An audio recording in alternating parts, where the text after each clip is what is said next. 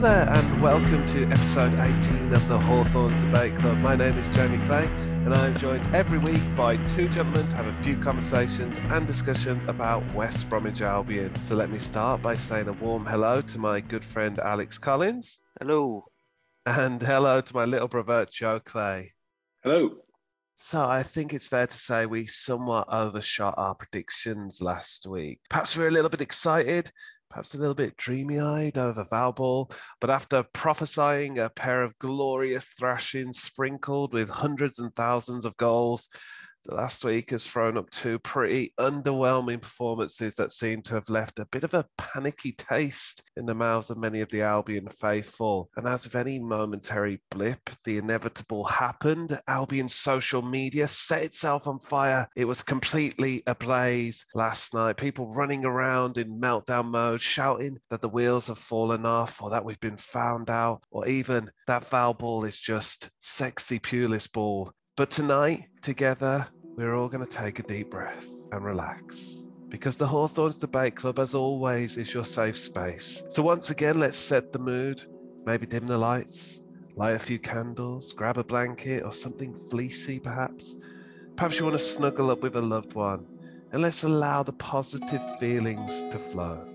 But before we get to that juicy, calming podcast goodness, let me say a huge thank you for downloading and listening to the podcast. If you're listening for the first time or coming back, once again, all we ask is that you love us and tell everyone about the podcast. We encourage you, as always, to engineer situations in your life to get new people to listen to the podcast. WBART setting a new bar this week for our listeners by using the podcast as soothing background noise to lull his baby daughter to sleep. This is the kind of dedication we demand and encourage here at the Hawthorns Debate Club. So, on today's podcast, we will be trying to bring some light out of the darkness of the Derby and Millwall game, as well as discussing all the other tidbits you've come to expect from us here on the podcast. So, we're going to start with last night's game, which finished nil nil against Derby, which left a lot of neutrals watching on Sky Sports very disappointed, but also large swathes of the Albion crowd disappointed too. So many people leaving the ground were very disheartened and upset. And at half time and at full time, there was some boos. A lot of people were frustrated by the nature of performance. And I think that tacked onto the back of perhaps the previous two performances against Peterborough and Millwall, where we've struggled to really dominate in the way we've seen in other games. And I think a lot of people allowed their frustrations to spill over. But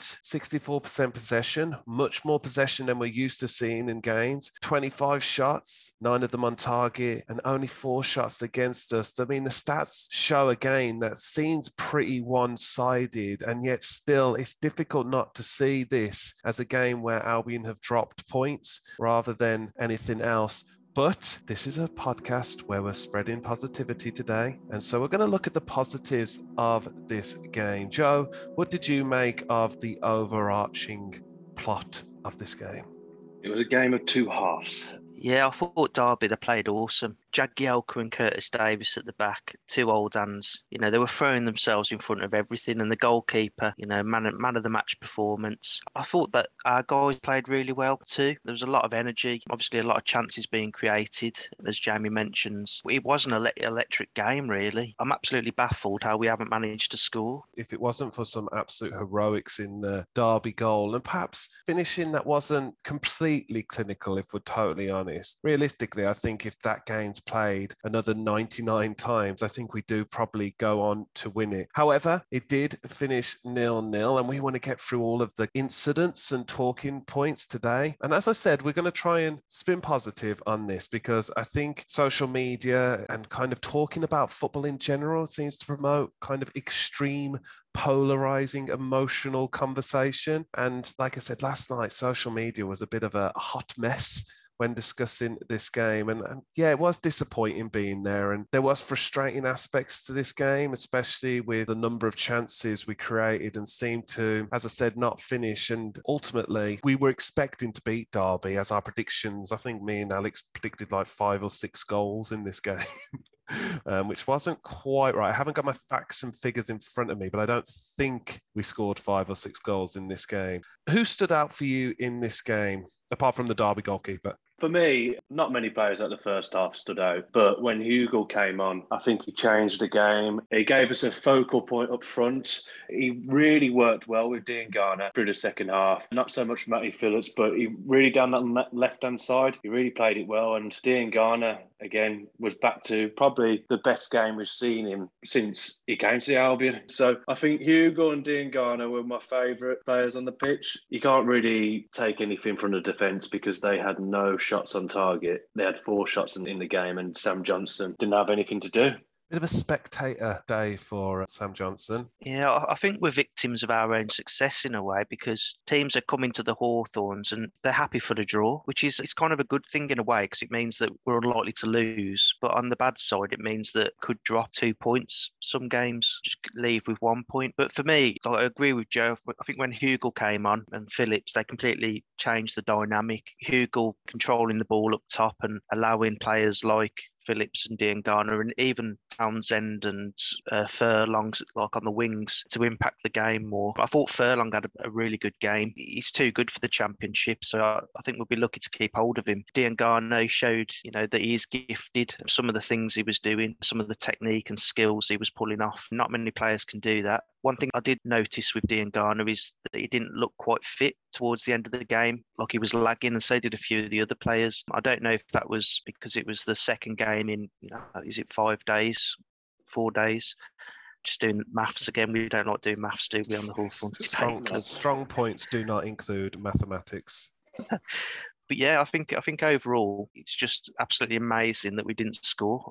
I totally agree. The players that stood out for me in this game were definitely Hugill. I thought when he come on, he has one of those abilities that no matter where the ball seems to come at him from, whether it's in the sky, if it's powered at him at chest height, he seems to be able to control it on his chest, on his shoulder, and bring it down in such a way to then play the ball off into kind of really dangerous positions. And I think that was one of the things that was really obviously lacking in the first half, even with Callum Robinson. And I think Callum Robinson for me has been our player of the season season so far in terms of what he brought in those first few games and how notable an absence he was in the games following that. And yet he came back in yesterday and nothing seemed quite stick up front. And obviously, what ended up happening in the first half was you saw a lot of this long ball into the channels and long ball into the, the front man, whether that be Karlan Grant or Diangana or, or predominantly Callum Robinson. And the ball kind of either drifting over them or the defender easily cleaning up or them controlling it and but not having the ability then to bring in someone else into play. But I think that totally changed when Hugill came on. He really just spearheaded our attack and really gave us a an outlet for that long ball rather than it just being hoofed up into space. And I think that was a, uh, one of the points of frustration that so many people felt in the first half. And there's been a few comments made about similarities to Pulis ball that came up on the Liquidator podcast, one of their kind of more controversial quotes from the episode, no doubt where they described it as not too dissimilar to Pulis ball and the fact that if it was Tony Pulis, I believe that they'd be crying out for his head. But for me, there is a, a little bit of a worrying part when when Val ball doesn't click, when there isn't the long ball followed by the press, it can look a bit Sunday league very quickly. And that was definitely the case in the Millwall game. And, and it was a little bit the case in this first half, but bringing on Hugill was definitely a big shift in gear for me. If you remember Slaven Bilic's last game where we drew against Man City and we put everyone behind the ball, that's what Derby did to us it is hard to score. You know, when Chelsea won the Champions League, that's all they did, didn't they? Remember that time when Torres, the famous Gary Neville, Torres. Oh. you know, it's hard to score, and that's what people are going to do to us. Torres. especially Derby. The Derby had before the season started, I think they had 12 professional football players or something stupid like that. They haven't got the team. They just put everyone behind the ball against us, and it is hard to score. I know we played a bit of long ball. It was a bit direct in the first half, but the second half We went back to that Val ball. We played on the floor, and we still couldn't break them down. Yeah, we are probably lacking that number nine with that clinical finishing, but it happens. Teams are going to do that. We're one of the Man City, the Liverpool, the Man United of the Championship at the moment, and people are going to set up just to stop us and get that draw. Yeah, I was going to say there were elements during the first half, even where we did get the ball down and play some really good football, really incisive, progressive, attacking football. But as you say, for all of the kind of banter that was going around the the chanting about Wayne Rooney, and he's kind of almost like a punchline, really. Wayne Rooney, he's really done a good job at Derby. The expectation surrounding Derby before the season started that they were going to set records for how many points they were going to get this season, as in not many at all. And, and yet, in spite of that, he's really doing a good job there. And, and I think ultimately, Derby came with a game plan, as Alex said, to kind of frustrate us sit deep, get really organised defensive unit, and kind of force Albion to play through a lot of bodies, especially considering our kind of aerial threat seemed to be matched by Jagielka and Davies. And with the absence of Dara O'Shea and Matt Clark, I think we struggled in that area. But you do have to give credit to Derby and just say it wasn't just Albion being woeful. They executed on their plan. You know, the, the best thing for me is that we're going to adapt. The more teams that play like that against us, the better we'll get at playing those types of teams. How many games has uh, Ismaël been managing now? It must be about, you know, seven competitive games. He's still trying to work out his first 11. And once we've got that sort of team cohesiveness, I really do think we'll be able to adapt to these type of games. And these teams will be shutting up shop. So we won't be conceding many, but then hopefully we'll be able to score freely. And that I think that's how you create dominance. And plus, I think people need to get off this Tony Pulis or whatever and this negativity. He hasn't lost. Pulis shouldn't even be said in the same breath yeah. as Ismaël, in my opinion. Chalk and cheese. I mean, Pulis was six to seven defenders on the pitch, shutting up shop, like parking the bus like Derby. Whereas mm-hmm. The opposite. It's, if anything, it's playing like everyone attacker, everyone gun go, and everyone sort of charging the ball down rather than focusing on the positions of players. They're so different, so wide apart. It's probably the other side of the spectrum, if anything, I would say. Yeah, I totally agree. I think Pulis is just cautious, attritional football where there's no intention of looking to impose your will on the game. You're looking to react to what the other team are doing constantly and nullify their plan rather than execute your own plan. And whereas I think Valérien Ismaël comes into every game with a plan to tear strips out of the other team, Pulis Ball did win out yesterday in the end because Derby were playing that way. They were the ones looking to nullify. Can I ask you guys a question? Is that okay? No. Right, moving on then. Now, bear in mind everything I've just said and not to cause panic or alarm, and that's not what we're about. So, you know, just allow the kind of soothing ocean waves to lap on the shore. The dolphin sounds, or is it dolphin sounds? No, they're they're quite abrasive, aren't they? The whale whales. sounds, whales, that's right. Not dolphins. dolphins that's like that crazy clicking sound. yeah. Everyone try and do. They're like a kind of a more a forward in the mouth predator is how I'd describe it. Okay. Can you add whale music on in the background? All dolphins. With dolphins like really kind of grating against the relaxation. But nevertheless, no matter how kind of abrasive the aquatic noises might appear right now, let me ask you a question, guys. Watching the, okay, let's say the Peterborough, Millwall, and Derby game, we will talk about the Millwall game a little bit in a moment. Do you feel like Val ball isn't as heart attack as it was originally. Because I watched that game yesterday and there was some conversation about how we're not able to press with the same level of intensity because a lot of teams are just getting rid of the ball from their back line as quickly as possible so that the pressing can't happen. But I watching the games, it just feels like there's the intensity has dropped. It's not as aggressive and manic as it was or frantic as it was initially. Is that just me? I kind of agree with you there, but I think we're missing Dara O'Shea, and I always say Dara O'Shea's got a brilliant, you know, long ball. If you want to do long ball, direct ball, or val ball, whatever you want to call it, three times out of five, he's going to get it to Callum Robinson, who's up front, or three times out of five. Six, just over half the time. I saw uh, Chris Lapowski did say something on Twitter against uh, Derby against Birmingham. Birmingham beat them basically because Derby played out the back, but they didn't play out the back yesterday, did they? So maybe it has been figured out a bit, and that's why the intensity looks like it's dropped, and the intensity is there. But he will adapt. He's a progressive manager. You know, he will adapt with the players we've got, and he might go like like we did in the second half where we played through Mowatt, where we played it out onto the wings. I don't think it's a black and white answer. I think there are a number of factors that might be contributing.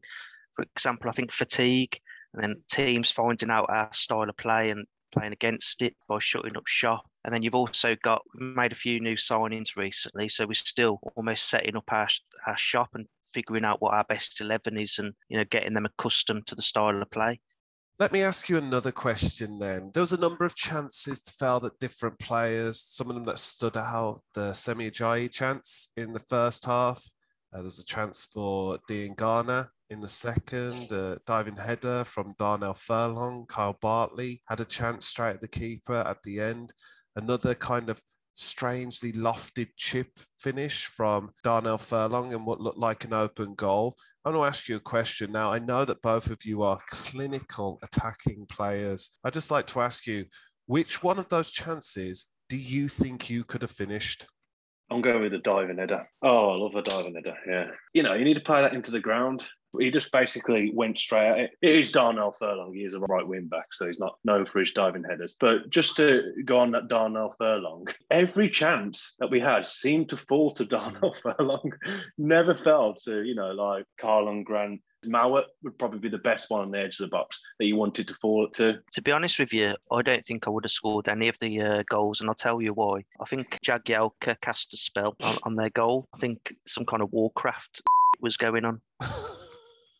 I think ultimately, Alex, knowing your pedigree as a player and having played in many teams with you throughout time, I think you're being unnecessarily modest there. I think you would have bagged four or five goals in that game. Had any of those chances fallen to you, you'd have been setting championship records for the amount of goals scored in a single game. You can find well, that compilation of Alex's goals on YouTube. Just go ahead and look it up. yeah.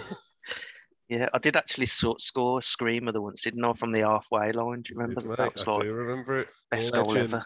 Very I don't good. like to blow my own trumpet, but there you go. The opposition school were cheering me. It was that good. First start for Adam Reach. What did you make of his performance? I have to say, I'd been underwhelmed in previous games, but I think he held his own in this game like the whole game, it was a game of two halves, and I think it was for him. I think the second half he was much better. His crossing was much better. He beat the first man. I think the first half he struggled to beat the first man. I think his confidence was low and his confidence probably will be low. He was in the relegated squad last year, so he's he's got to get his confidence, he's got to get his fitness. I think he played well the second half. He looked like he's getting back to that, like he was an attacking player. I much prefer him as an attacking prospect than a defensive one. I think he has got a good left foot. There were a few tasty crosses that I saw him put in. This is a trivia question now. We all know that Alex is a, a Wikipedia sorcerer of some description. He has an encyclopedic knowledge of all things football, but he's also got, as you know, a speciality. Like if he had a mastermind speciality, it would be player heights.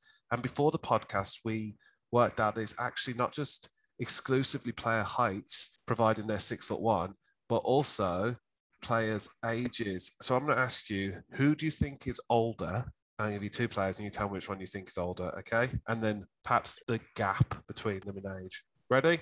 Adam Reach or Connor Townsend? Oh, that is a good question. I think it's, I want to say Townsend is older because I think it's a trick question. Oh, I was just about, I reckon Reach is 30 and Townsend's 28. Townsend is 28 and Adam Reach is, Joe? 29. 28 as well. How much of an age difference do you think there is between them? Two months. Same day. Three hours. actually think, born um, nearly seconds apart. No, um, there's a month between them, and Adam Reach is older than Connor Townsend, which is crazy to me. Connor Townsend looks about 19, and Adam Reach looks about 38. And that's no disrespect to either of them, but well, there you go. So moving out of the quiz portion of the podcast there, Albion was still top at the end of this game on 15 points. Fulham are presently playing while we're actually recording the podcast, and I believe they're currently top, but we were top at the end of this game and we're still unbeaten. So, usual listeners to the podcast will realize and remember that we actually have complete access to a time machine.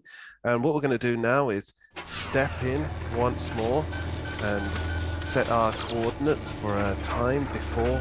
And so, what we're happening now, we're traveling back in time together from Wednesday evening when we're recording this, or whenever you're listening this, all the way back to Saturday when Albion played against Millwall. The game finished 1 all a kind of ugly, bitty game, not much in the way of sexy, attractive football. Possession was much more balanced than in uh, the more recent games.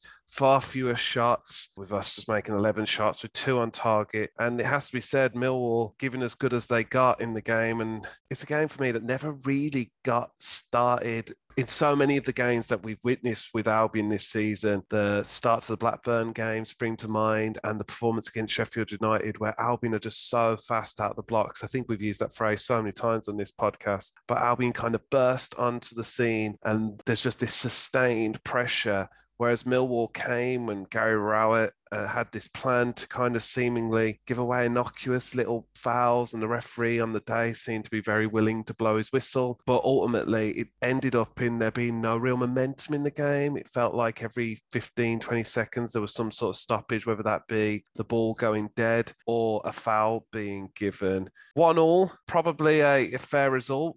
But what did you guys make of the game? I think you're right. I think basically we cancelled each other out. There was no momentum for either team. I thought we might get going after the Bartley goal. I thought that might be the catalyst to us scoring another couple. Missing the penalty just before half time, maybe put a dampener on it for the Albion players. It wasn't a great penalty. It was at the height for a goalkeeper. Goalkeeper still have to save it, so may not have been a penalty from what I saw. It was a bit of a weak one, but we got it. But yeah, I just think it was just one of those games. You know, cancel each other out. We're going to have those over the season where we're not happy with the result, but teams come up and play a great game against us looking at the highlights after the game, Millwall looked like they had some very good chances, but so did we, you know, with the penalty. And I just think it's going to be a familiar tale, really, until we start adapting to teams parking the bus or trying to frustrate us, waste time, or, you know, try and kick our players. It looked like a fair result on the day, but these are the games that we should be winning if Sam Johnstone was a spectator in the Derby game, he was very much an active participant in the Millwall game. He really did pull off some really top draw saves that kept us in this one. I think for me, one of the more interesting things about it was obviously if Karlan Grant scores, and by rights, I feel like with a penalty, I think, I don't know what the statistics are exactly, but I think when you get a penalty, your XG goes up by 0.75, which basically means there's a 75% chance of scoring a penalty, that means, doesn't it? That's interesting. I didn't know that. Well, this is the level of mathematics and statistical bits and pieces we'd like to bring to the podcast. But for me, that means on paper we we should have won the Millwall match, but we ended up drawing. But then I think by rights, we probably should have ended up drawing the Peterborough match and ended up winning that. So I think across those two games, these results, the four points from those two performances, seems about fair. To come on to the penalty, I think it was soft, but Diangana with a beautiful bit of skill to work the position that he gets into to kind of draw the foul. And I think that's a skill in itself. I have to say, I'm, I'm often very critical of Diangana, and even against Derby. There were elements of his game that I just find so frustrating. But I think the frustration is born out of understanding just how great his ceiling is. His potential is just so high.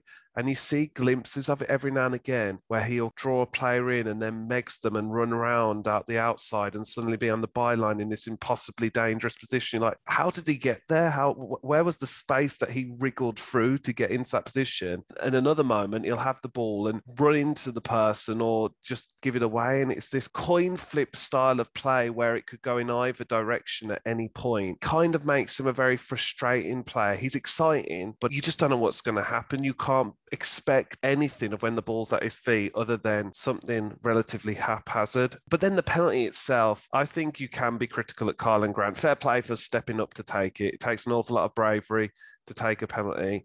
I don't know that for certain if it takes that much bravery. It's not like he was going over the top on anything, but it certainly in a footballing context is relatively brave, especially given the fact that he probably even this season isn't running too high on confidence, but it's a really poorly taken penalty in my opinion. I feel like everything just watching it back. Obviously, at the game, it was at the other end of the pitch, so it was difficult for me to kind of see in real time, but watching it back afterwards, I feel like he telegraphs where he's going. And then it's at that perfect height where the keeper only really needs to kind of fall to the side and it's you're almost shooting it at the keeper. You know those um like if you go to the seaside and there's those games where you've got to like shoot it through the holes and you, and you win a t-shirt or something like that and they've got like a keeper that moves backwards and forwards that mechanical seaside goalkeeper would have saved Karlan Grant's penalty. Is that too harsh? No, I think it's perfectly uh, reasonable.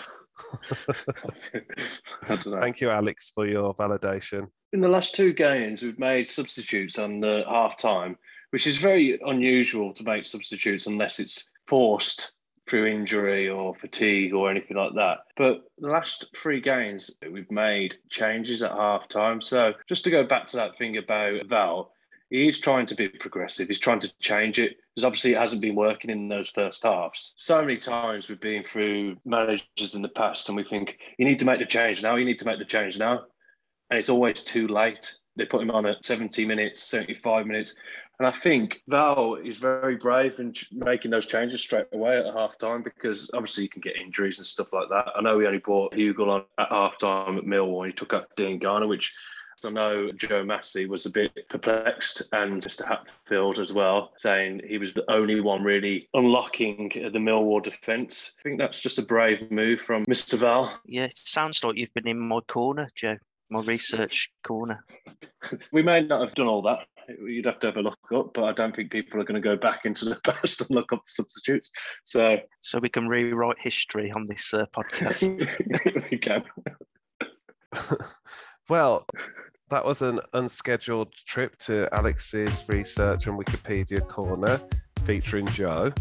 So, kind of to wrap up our conversation here about the Millwall game, got to say, really good header from Kyle Bartley. So, well done to him. Our defense, our defenders are proving to be a real goal threat this season. That's all of them now, apart from maybe Matt Clark, who's been involved in goal mouth incidents. But Semi Ajayi, Dara O'Shea, and Kyle Bartley have all nabbed themselves a goal. It's two points from two games that most people thought we would get six points out of. We certainly predicted on this podcast that it would be not just six points, but fairly comfortable. And then obviously with Fulham and teams around us dropping points, it does feel like a bit of an opportunity missed to put some distance in between us and the closing pack. It's got a very crowded scene at the top of the championship now with a lot of teams in and around the same amount of points as us we're being positive here, obviously, and everyone's relaxed still. And you know, if your candle's running low, go and light a new one, and everything snuggly and cozy. But have these two games been a little bit of a missed opportunity in your boys' eyes, your boys' eyes, and your man's eyes? I think they are missed opportunities. I think we could have easily snatched a couple of them, especially the Derby game. Obviously, we've discussed how many shots we had and shots on target, but nothing to get too negative about. We've not lost. I think it will be a bit of a learning curve. I think it's it's one of those like yeah, points dropped. We should have got more points, but at the end of the day, we're still unbeaten. I still think we've got the intensity as well. We showed that in the second half against Derby. We've still got players to bed in. I'm not worried at this stage. I just think it's early teething problems, I guess, can call it that. Yeah, it does only feel like a little bit of a blip. Again, it was frustrating, but as you rightly say, we're unbeaten. One of only two teams that are unbeaten in the whole league, just us and Bournemouth. Everyone else has dropped points. I mean, Fulham had that crazy result against Blackpool the other day. So it shows that no one is truly invincible. And I think, Alex, the phrase you used earlier, which I think is kind of nailed on, is we're victims of our own success. A couple of the results and the performances at the start of this season have kind of set such a high bar that when you have a game like the Derby game, where realistically, if that game's played over and over again, more often than not, we do find the breakthrough, or their goalkeeper doesn't quite get to his fingertips to one of those shots. And I think we go on to win that game fairly comfortably. And on another day, it could have been quite easily like the Sheffield United game where we're four and five goals up. If we keep having 20 plus shots a game, we're going to score goals. They can't all fall to Darnell Furlong. and sometimes, on some occasions, they will fall to other players as well. And I think more than likely, Val and his team are looking at all of this now and thinking, what's plan B? If teams are getting rid of the ball quickly and there's no opportunity to press, how are we going to stylistically change in such a way that we're able to still be aggressive and progressive? And I think we saw glimpses of that. We've got players that are technically capable of fast interchanging play on the ground. It doesn't always have to be long ball into the channels. We can move the ball with speed through most of these teams. And I think so long as we're versatile in our approach, we're still going to be there or thereabouts come the end of the season. It might not be 107 points as we predicted last week, but it's certainly going to be enough to see us comfortably promoted, in my opinion. So that wraps up our post match recap. If you were disappointed by those two results, don't panic. We're going to enter into a segment in the podcast which is going to bring soothing, calming, radiating waves of positivity towards you now. Um, so just get yourself acclimatized take a few deep breaths, and we're going to look at some reassuring realities, different statistics and facts that are true about this season and should reassure you if you're panic and feeling worried about what you saw over the last couple of games. These are all statistics and factoids that we've pulled from various different parts of the interweb. Joe, would you like to kick us off? I would. So, everyone needs to be a bit more positive and reassured by the past three seasons we've been in the championship. Darren Moore, in his first seven games, he had 11 points. We got into the playoffs that season. Slaven Bilic, the season we got promoted after seven games, he got 13 points and we went up second. And this season, Valérien Ismaël has got 15 points after seven games. So it does show you that we maybe we are overreacting on this, uh, you know, these last few games. So go to bed being reassured that after seven games, we got the highest points we've had in the last three seasons we've been in the championship. And two of those seasons, we've got into thereabouts getting promoted, playoffs, and actually getting promoted. Well, Joe, I feel much calmer in my spirit and soul right now in this peaceful environment, this cave of calm. Alex, do you have anything that might help our listeners drift off into panicless sleep tonight? Yes. uh, uh, do you want me to say it? Please, if you could share. Uh, uh, we've had the highest shots at 123 in the league.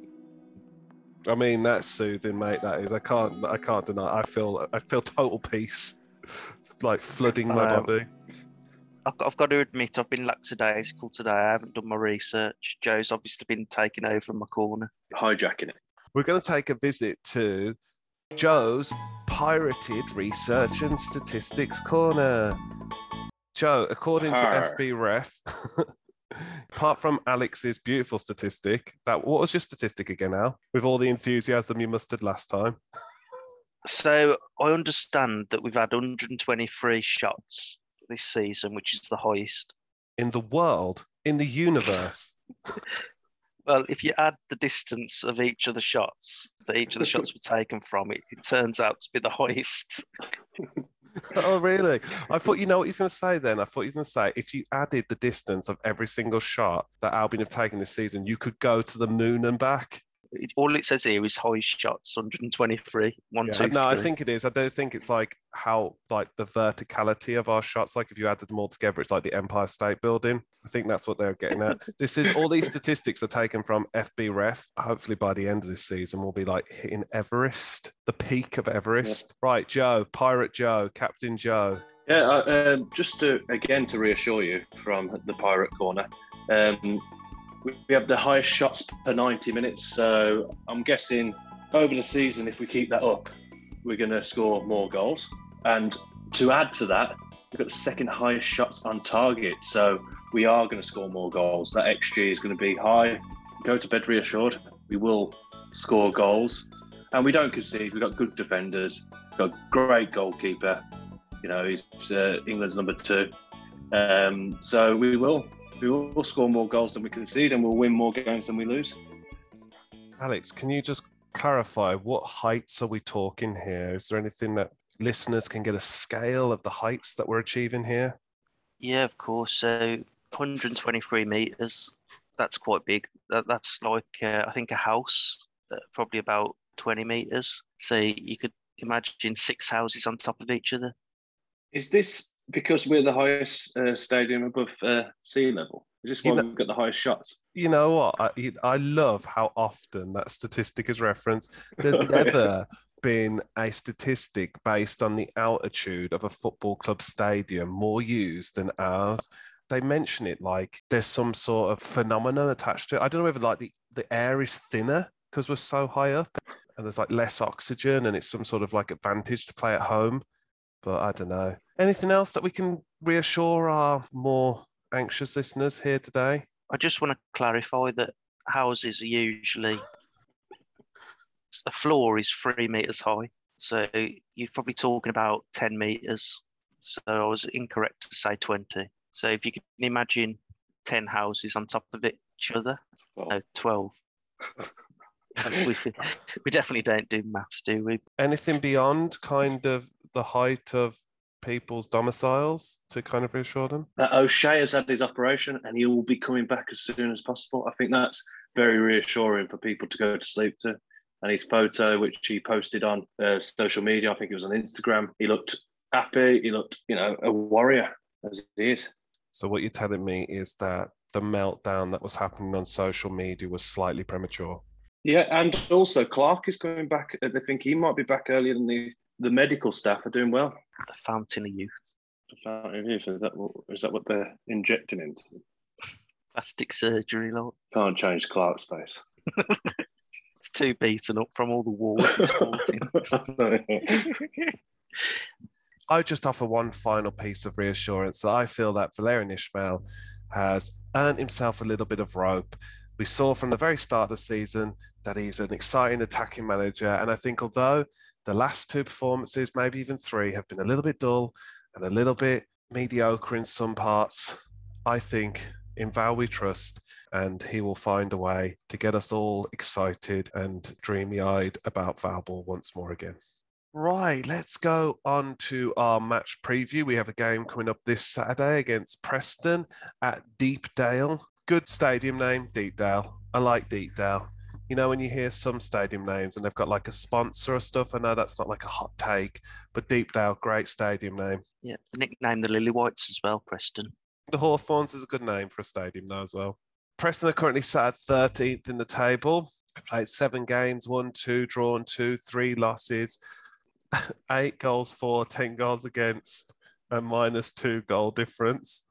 Um, what are the notable things about this game that are standing out to you? So there's, there's a few there's a few like players that used to play for the Albion that play for Preston. So we've got Scott Sinclair. I always thought he could have done better. He was quite a good player. Like he was victim of injuries. Also, Izzy Brown plays for him. Unfortunately, he was injured at the start of the season, so he's out for eight months. Uh, Well, he was out for eight months at the start of the season, I believe. I think Preston are going to play very similarly to the way that Millwall and Derby have both played. I think it's going to be another test for the Albion. I think perhaps we got a little bit overexcited regarding our predictions for the other two games. And I do think that we've kind of had a little bit of a, reset on what we're going to be predicting more often than not. But Al, how many multiples of three are Albion going to win by against Preston this weekend? I'm going to say 1 0 to the Albion. Joe?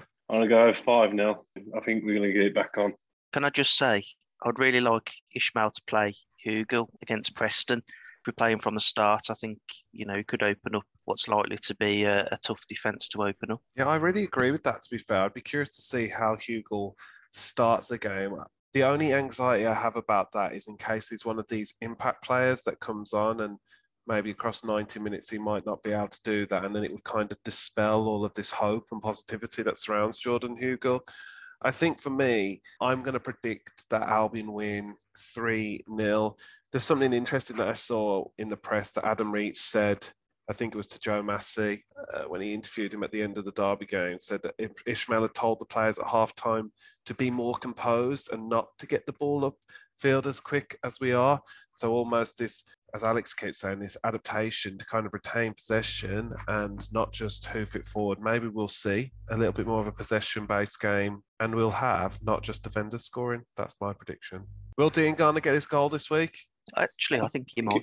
He's going to get your one goal. He's going to get my uh, five goals. All five.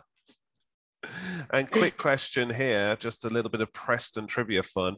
Who is older? This could be one of our new game shows. Who's older, Scott Sinclair or Jake Livermore? Scott Sinclair. Yeah, Scott Sinclair by one year. How old do you think I Scott Sinclair is then? How? I think he's. Uh, Alex is a Wikipedia age genius. Scott Sinclair is 32 years old and he is one year older than Jake Livermore. Alex, you are a savant and I feel blessed to be in your presence. The pleasure's all mine. Right. Anything else to be said? nope. No, Good. That's great. That's how we always like to leave it here at the Hawthorns Debate Club. Calm, relaxing, soothed, statistic filled, positivity to the very end. And so all that remains for me to say is a big thank you to Alex, cheers. a big thank you to Joe. Cheers. Thank you for listening to the Hawthorns Debate Club this week, and we will see you next week. Sweet dreams. Sweet dreams are made of.